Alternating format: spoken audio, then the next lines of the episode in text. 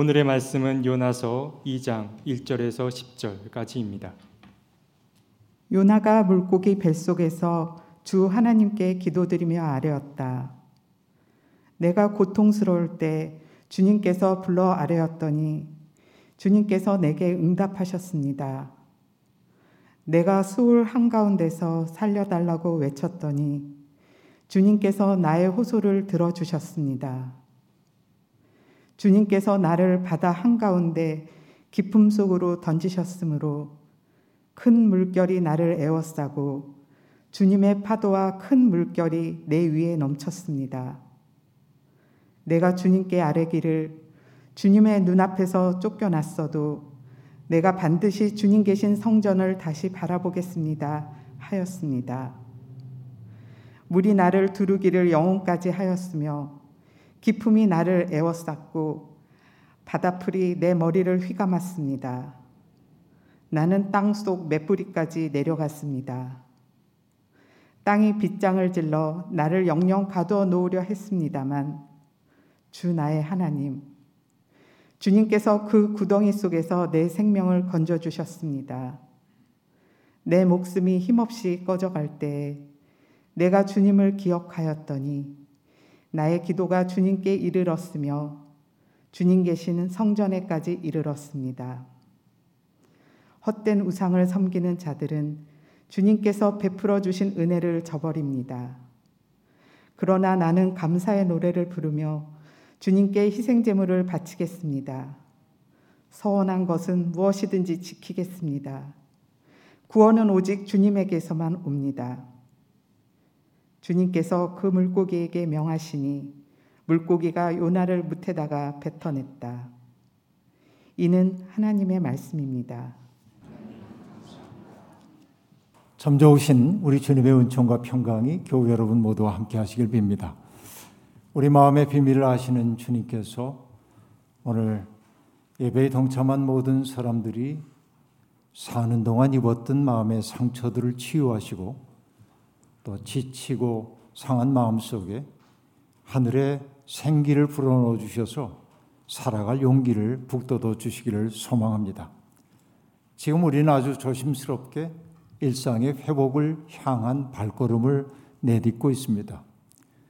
과학자들이 코로나19를 극복하는 일은 거의 불가능하다고 그렇게 말하고 있고, 이제는 어떻게 함께 살아야 하는지를 모색해야 할 때라고 이야기 하는 것을 보았습니다.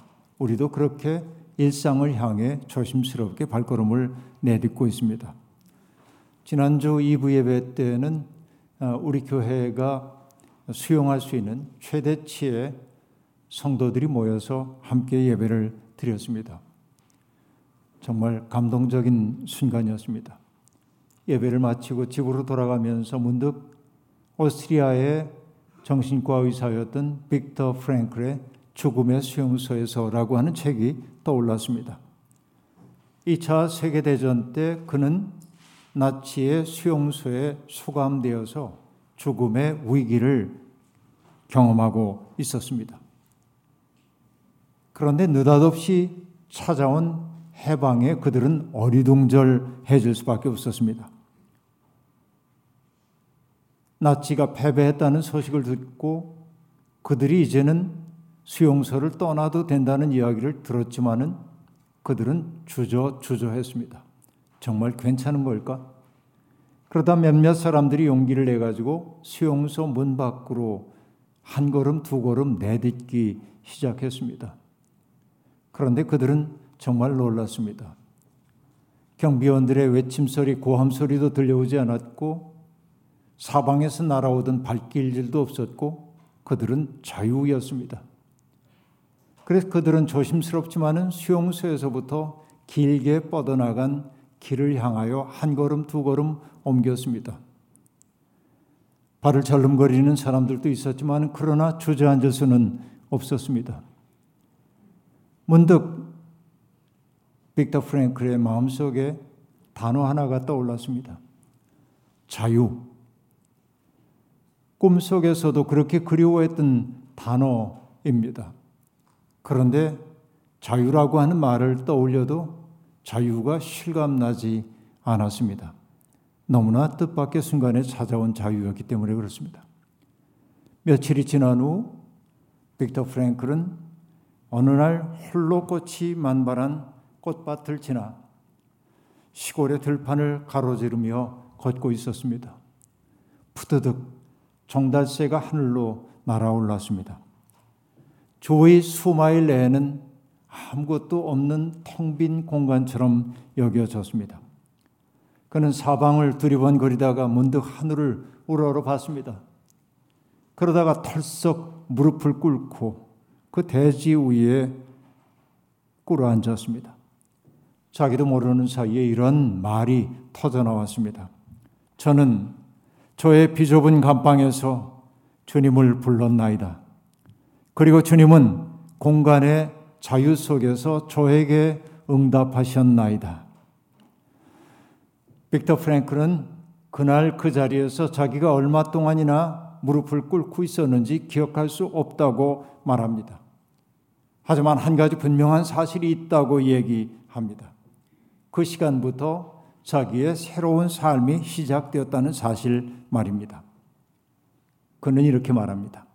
나는 다시 인간이 될 때까지 한 걸음 또 한 걸음 앞으로 나아가게 될 것이다.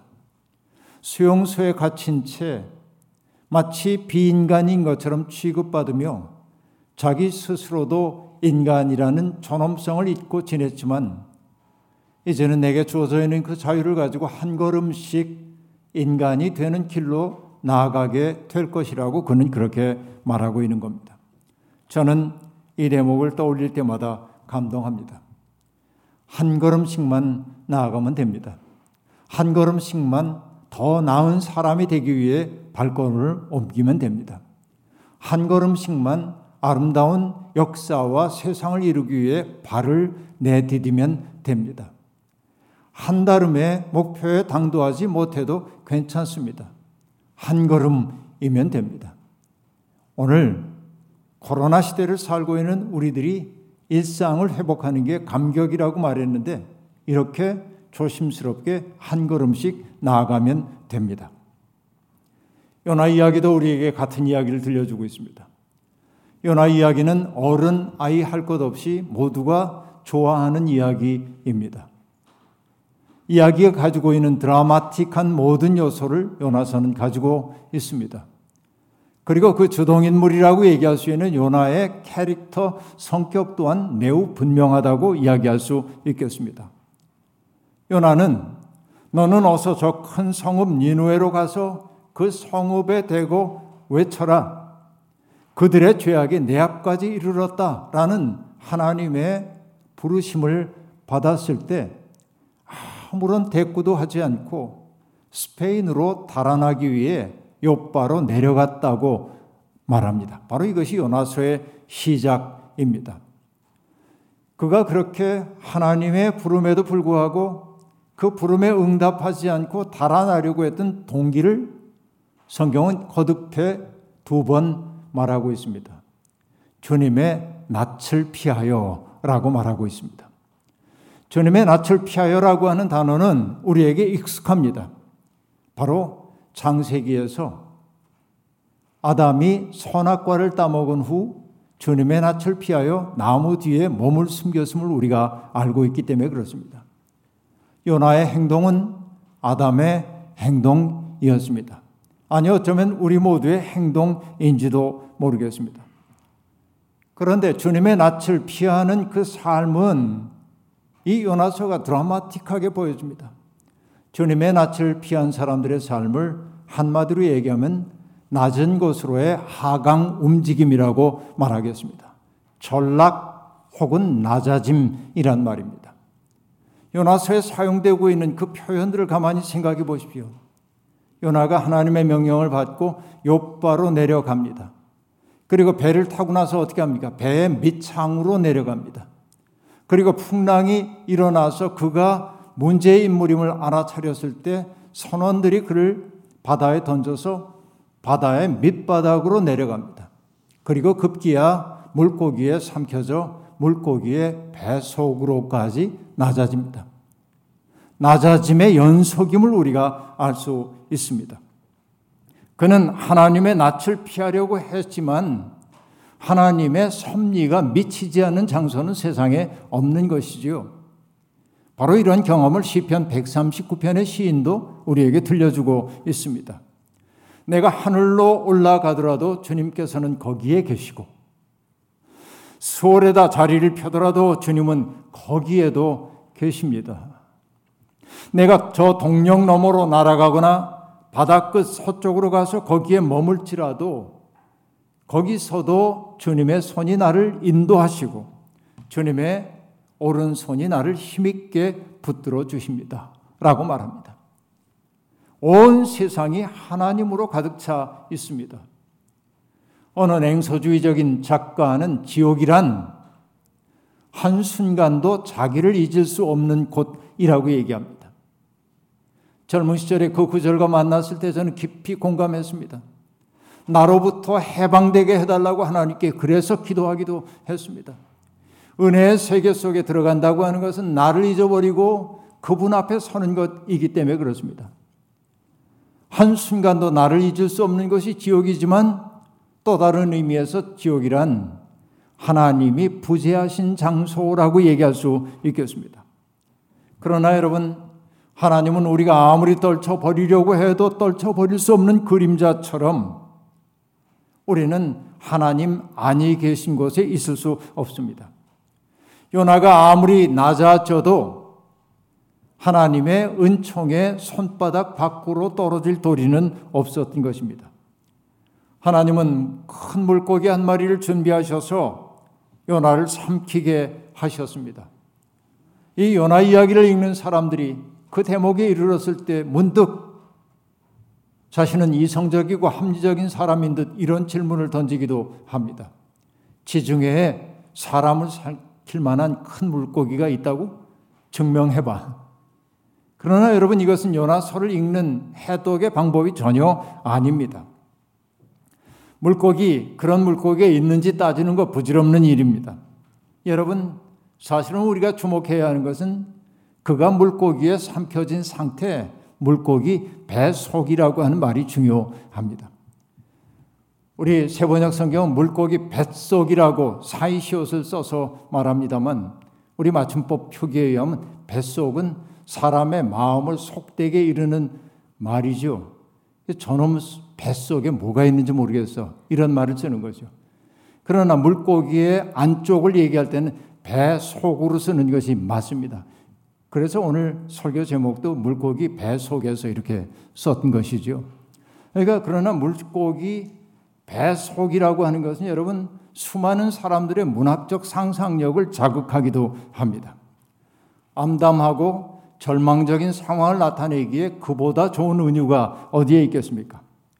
후텁지근하고 캄캄하고 악취가 진동하고 뭔가 왈칵 왈칵 넘어오는데 피하고 싶어도 피할 자리조차 없는 그 상황이 바로 물고기 뱃속 같은 상황입니다. 요나가 처한 상황은 바로 그러한 상황이었다고 하는 얘기입니다. 그런데 물고기를 얘기하면서 한 가지를 더 얘기하고 넘어가야만 합니다. 사실 물고기는 그냥 단순한 물고기가 아닐 수도 있기 때문에 그렇습니다. 커다란 물고기는 메소포타미아 문명권 사람들이 업의 신으로 섬기고 있었던 다곤 신을 표현할 때 언제나 물고기 상징으로 표현하곤 합니다. 그렇다고 한다면 여기 요나를 삼켰다고 하는 그 큰 물고기는 아시리아가 제국의 야욕을 가지고 주변에 있는 나라들을 삼켜버린 그런 상황을 넌저시 얘기하고 있다는 사실을 우리가 어렵지 않게 알아차릴 수 있습니다. 그러니까 누군가에게 복속되어 가지고 마치 우리가 일제 식민지 지하에 살았던 것처럼 우리 말로 말할 수도 없고 생각도 자유롭지 못하고 모든 가능성을 빼앗긴 그 상황이야말로 바로 요나가 물고기 뱃속에 있었던 상황과 같다라고 얘기할 수 있겠습니다. 강대국에 의해서 지금 억압을 당하고 있는 현실이 바로 요나서의 배경을 이루고 있음을 알 수 있습니다. 그런데 성경은 요나가 물고기 배 속에서 밤낮 사흘을 있었다고 이야기합니다.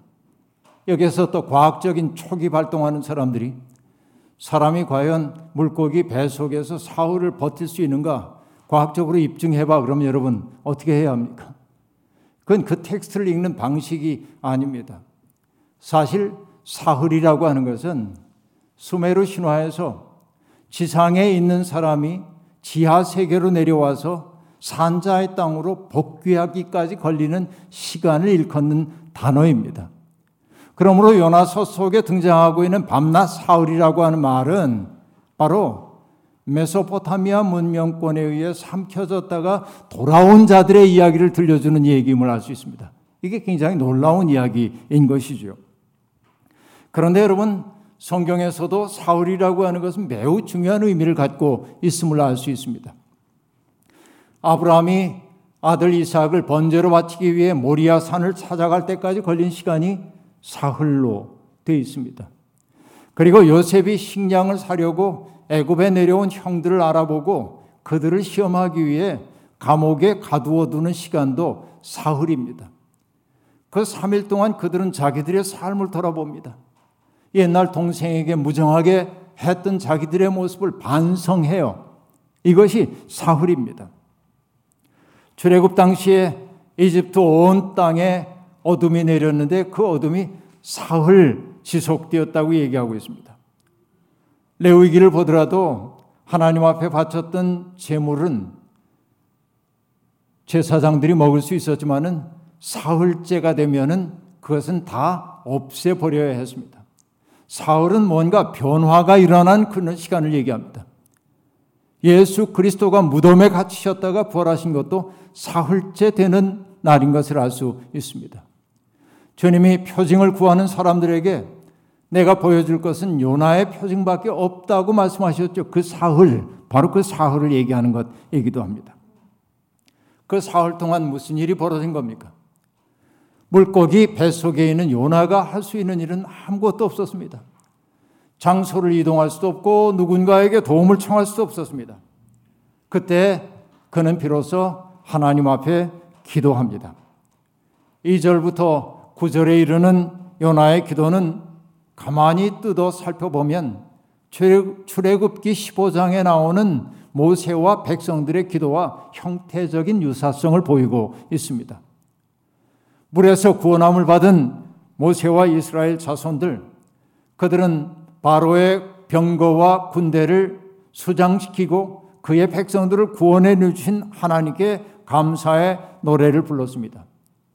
요나도 물속에 던져졌기 때문에 어쩌면 그 모세와 백성들의 기도가 떠올랐는지도 모르겠습니다. 요나서 2장은 바로 출애굽기 15장을 연상시키는 기도문을 집어넣으므로 바로 동일한 상황임을 넌지시 보여주고 있습니다. 요나는 물고기 뱃속에서 하나님께 기도를 올립니다. 우리는 늘 기도하며 살지만 절박할 때 가장 진실한 기도를 올리기도 합니다. 곤경에 처한 사람들은 이 곤경으로부터 나를 구해달라고 하나님께 기도 안 할 수가 없습니다. 사랑하는 사람들이 무사하기를 우리는 기도합니다. 바라는 바가 이루어지기를 간절히 기도하기도 합니다. 그런데 여러분, 하나님은 바로 기도를 들으시는 분이시죠. 하나님은 땅에서 들려오는 사람들의 신음소리를 기도로 들으시는 분이시기 때문에 그렇습니다. 아벨의 피가 흐른 땅이 하소연하는 소리를 하나님은 들으시고 정의를 세우기 위해 역사 속에 개입하셨음을 알 수 있습니다. 그렇습니다. 나의 모든 가능성이 무너진 자리에서 인간이 할 수 있는 것은 기도밖에 없는 거죠. 그렇다고 본다면 인간이 피치 못하게 경험하는 한계 상황이라고 하는 것이 때로는 구원의 문이 되기도 함을 알 수 있습니다. 한계 상황이란 내가 어떻게 해볼 수 없는 상황을 얘기하는 겁니다. 나의 의지와 내 경험과 내가 가지고 있는 지식 가지고 아무것도 할 수 없는 그런 경험, 바로 그게 인간의 한계 상황의 경험입니다. 어떤 경험들이 있을까요? 내가 얼마나 유한한 존재인가 하는 자각이 강하게 올 때도 있습니다. 공허감이 나를 확고하게 사로잡을 때도 있습니다. 질병으로 말미암아 죽음의 위기 앞에 설 때도 있습니다. 정말 인간은 수없이 많은 한계 상황을 경험하며 살게 되는 것이지요. 철학자 칼리아스퍼스는 이렇게 말합니다. 인간은 한계 상황에 직면할 때 비로소 본래적 실존으로의 비약을 감행한다라고 말합니다. 어려운 말처럼 들리지만 풀이해서 말하자면 이렇습니다. 사람은 자기가 할 수 있는 일이 아무것도 없다고 느낄 때 비로소 지난날 자기가 소중하게 여겼던 것들이 그렇게 중요한 것이 아님을 깨닫기 시작하고 자기의 삶에서 정말로 중요한 것이 무엇인지를 비로소 깨닫기 시작한다라고 하는 말일 겁니다. 한계 상황은 돈과 출세와 명예와 권세 같은 것들 우리를 온통 사로잡고 놓아주지 않던 것에 인력으로부터 우리를 해방해 주어서 이전에는 그렇게 중요한지 알면서도 우선순위에서 밀렸던 사랑, 우정, 나눔, 돌봄, 아낌, 섬김의 삶. 내게 주어져 있는 이 시간이 얼마나 소중한지를 인식하게 하는 감사의 마음. 이런 것들로 전환할 수 있도록 해주기도 한다는 얘기입니다. 물론 한계 상황을 경험하는 모든 사람이 그렇단 말 아닙니다. 실존적 비약을 감행한 사람들에게는 한계 상황이 은총의 문이 되기도 한다는 얘기입니다. 요나는 그것을 경험했기에 물고기 배 속에서 하나님께 부르짖었습니다. 내가 고통스러울 때 주님께 불러하려더니 주님께서 내게 응답하셨습니다.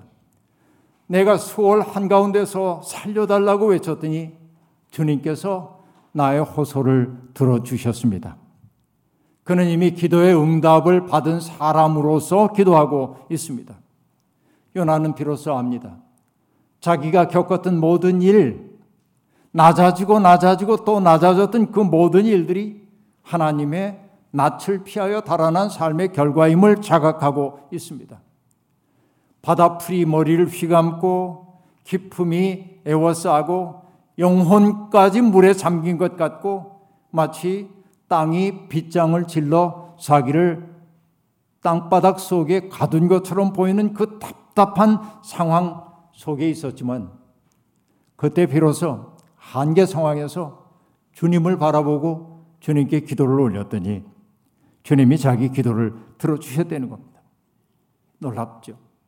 하나님은 우리가 오만에 빠져 있을 때, 그 고질병으로부터 벗어날 기미가 보이지 않을 때, 사랑하는 사람들을 바다 깊은 곳에 던지기도 하시는 것이죠. 때때로 고통의 시면이라고 하는 것, 그것은 자기의 실상을 보도록 하는 거울의 뒷면이라고도 얘기할 수 있겠습니다. 아무리 생각해 봐도 사람은 스스로 낮아지기는 어려운 존재입니다. 그렇죠. 내가 이제부터 낮아져야겠어. 잘 안 되지요. 성경은 그리스도의 강생의 신비를 전해줍니다. 우리는 자기를 비워 종의 몸을 입고 이 땅에 오신 그리스도의 은혜로 고남을 받았다고 고백하고 있습니다. 그분의 낮아지심이 나를 구원했다고 고백하면서도 우리는 낮아질 생각 없습니다. 이것이 모순된 우리의 신앙생활입니다. 그 때문에 우리는 사소한 일에도 화를 내고 또한 작은 손해를 참지 못하고 차별받는다고 속상해 합니다. 이게 못난 우리의 모습입니다. 그런 우리를 하나님은 때때로 낮추어 주십니다. 낮춰진다고 하는 것은 쓰라린 이름이 분명합니다. 회피하고 싶은 일인 것 분명합니다. 그러나 낮은 자리에 설 때 비로소 보이는 세계가 있습니다. 구원의 문은 몸을 낮추지 않고는 발견하기 어려운 것인지도 모릅니다.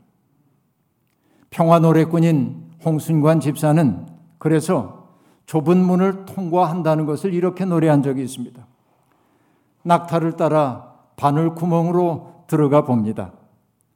따라 들어가 보니 그렇게 넓을 수가 없습니다. 들어가고도 나무미 있어 춤을 추고도 넉넉합니다. 바늘 구멍. 그것은 내 눈에 보이지도 않을 만큼 좁은 것처럼 보였는데 거기로 들어갈 마음이 없었는데 그래도 그 바늘 구멍 따라 들어가 보니까 그렇게 넓을 수가 없더라. 그 문을 통과해야 넓은 세상 경험하게 되는 것이지요. 그렇습니다. 가장 낮은 자리 절망의 시면에서 요나는 하나님의 은혜를 기억합니다. 그래서 저는 감히 이렇게도 얘기해 봅니다. 낮추어 지심의 낮추어 주심의 은혜. 우리를 낮춰 주시는 것도 은혜구나 하는 생각을 해봐요. 비로소 요나는 하나님 앞에 이렇게 고백합니다. 주님의 눈앞에서 쫓겨났어도 내가 반드시 주님 계신 성전을 다시 바라보겠습니다. 이 구절은 솔로몬이 성전 봉헌 기도를 했을 때의 그 기도를 떠올리게 만듭니다. 솔로몬은 그 백성들이 다양한 상황을 상황에 처하게 될 것을 예감하면서 그들이 어떤 생의 자리에 있든지 심지어 원수의 나라에 붙들려 갔다 할지라도 하나님 앞에 자기의 죄를 돌이키고 참회하면서 온 마음으로 정성을 다하여 하나님께로 돌아온다면 그래서 이곳 성전 방향을 향하여 도와달라고 기도할 때 하나님 그 기도 외면하지 말아달라고 기도한 바가 있습니다. 그러니까 여기 요나가 지금 성전을 향하여 성전을 다시 바라보겠습니다라고 하는 말은 바로 그런 이야기입니다. 하나님으로부터 멀어졌던 자기의 마음을 제자리에 돌려놓겠다고 말하고 있는 겁니다. 그런 이런 고백을 하죠.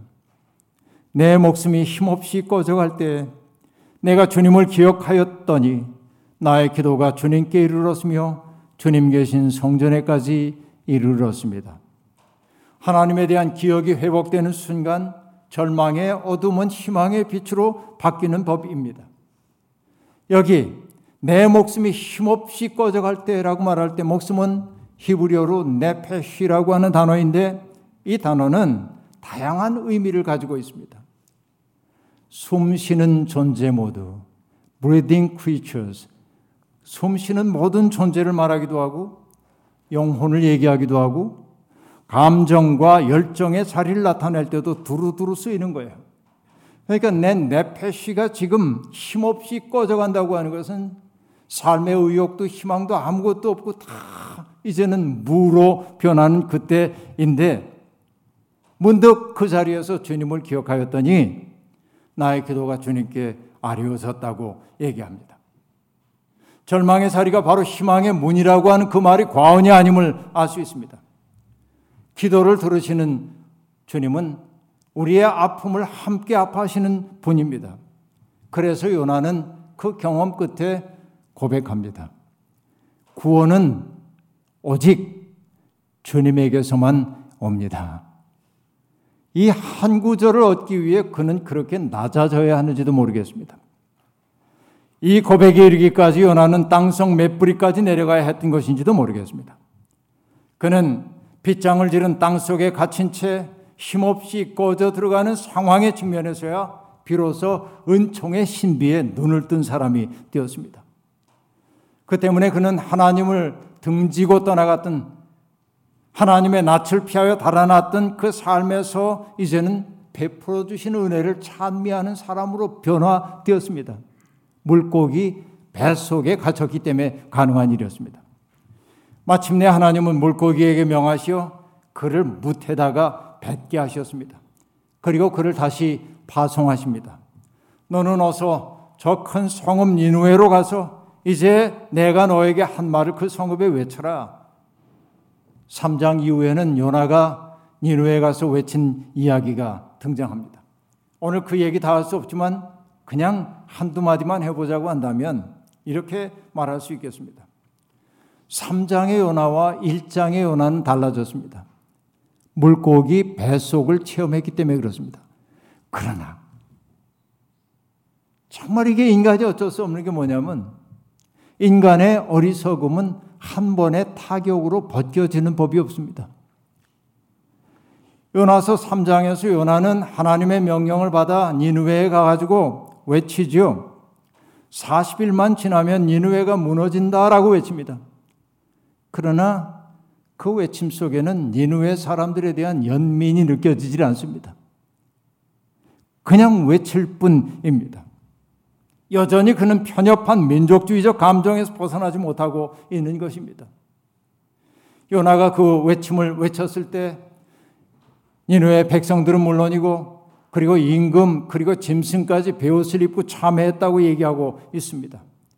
그리고 나쁜 길에서 돌이켰답니다. 폭력을 그치고 심판을 면하게 되었다고 말합니다. 여러분 예언자가 외치는 한마디에 한 민족이 이렇게 변화되는 게 가능한 얘기입니까? 그러나 어쨌든 요나는 그 얘기를 하고 있어요. 그러나 중요한 것은 그 니누웨가 변화되었다라고 하는 게 요나서의 핵심 메시지가 아닙니다. 그 핵심 메시지는 어디에 있냐면 그런 니누웨의 변화를 보면서 화를 내고 있는 요나의 모습을 보여주는 것입니다. 니누웨는 니누웨가 회개해서 심판받지 않게 되자 요나는 화가 납니다. 원수의 나라 망해버리기를 만들었는데 말입니다. 그 편협한 마음 고치고 싶어서 하나님은 그에게 말을 건네는 거죠. 그렇죠? 요나서가 의문문으로 끝난다는 사실은 매우 의미심장합니다. 좌우를 가릴 줄 모르는 사람들이 12만 명도 더 되고 짐승들도 수없이 많은 이 큰 성읍 니누에를 어찌 내가 아끼지 않겠느냐? 어찌 내가 아끼지 않겠느냐라고 하는 의문문인 겁니다. 이게 바로 하나님의 마음을 알아차려야 하는 사람들에게 요구되고 있는 바입니다. 오늘 우리는 어떻습니까? 요나와 같지 않습니까? 여전히 무정함 속에 갇혀 있는 거 아닙니까? 나의 편협함 속에 갇혀 있는 것 아닙니까? 때때로 하나님의 낮춰지시는 은혜 때문에 조금 변화됐다고 말하는지 몰라도 여전히 편협함 속에 갇혀 있는 요나가 바로 우리의 모습 아닙니까? 하나님이 요구하는 건 당신의 그 마음, 아낄 수밖에 없는 그 마음을 너희가 알아줘야 한다고 말하고 있는 것 아닙니까? 코로나19로 우리들은 그동안 쌓아올린 문명이 물고기 뱃속에 갇힌 것 같은 충격을 경험했습니다. 이제 새로워져야 합니다. 어리석음, 편협함, 이기주의의 옛삶에서 벗어나 정말 세상의 모든 것들을 아끼시는 하나님의 마음에 접속해야만 합니다. 우리에게 주신 이런 소명에 응답할 수 있을 때 우리의 삶 또한 아름다워질 것입니다.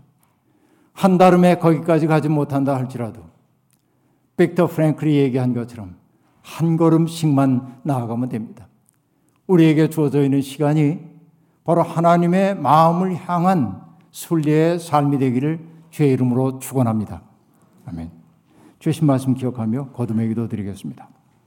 하나님 물고기 뱃속에 갇힌 듯 삶이 답답할 때면 우리는 도와주실 하나님 앞에 고개를 들고 하나님 우리를 정령히 잊으셨습니까?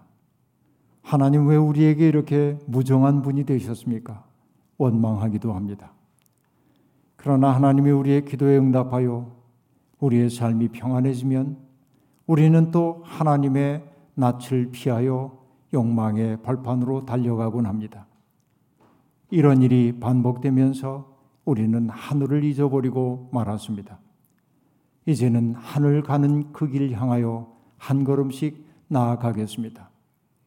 이기심과 편협함 내려놓고 넓은 마음, 사랑의 마음, 누군가를 포용하는 마음을 품고 인간적 세상 이루기 위해 노력하겠습니다.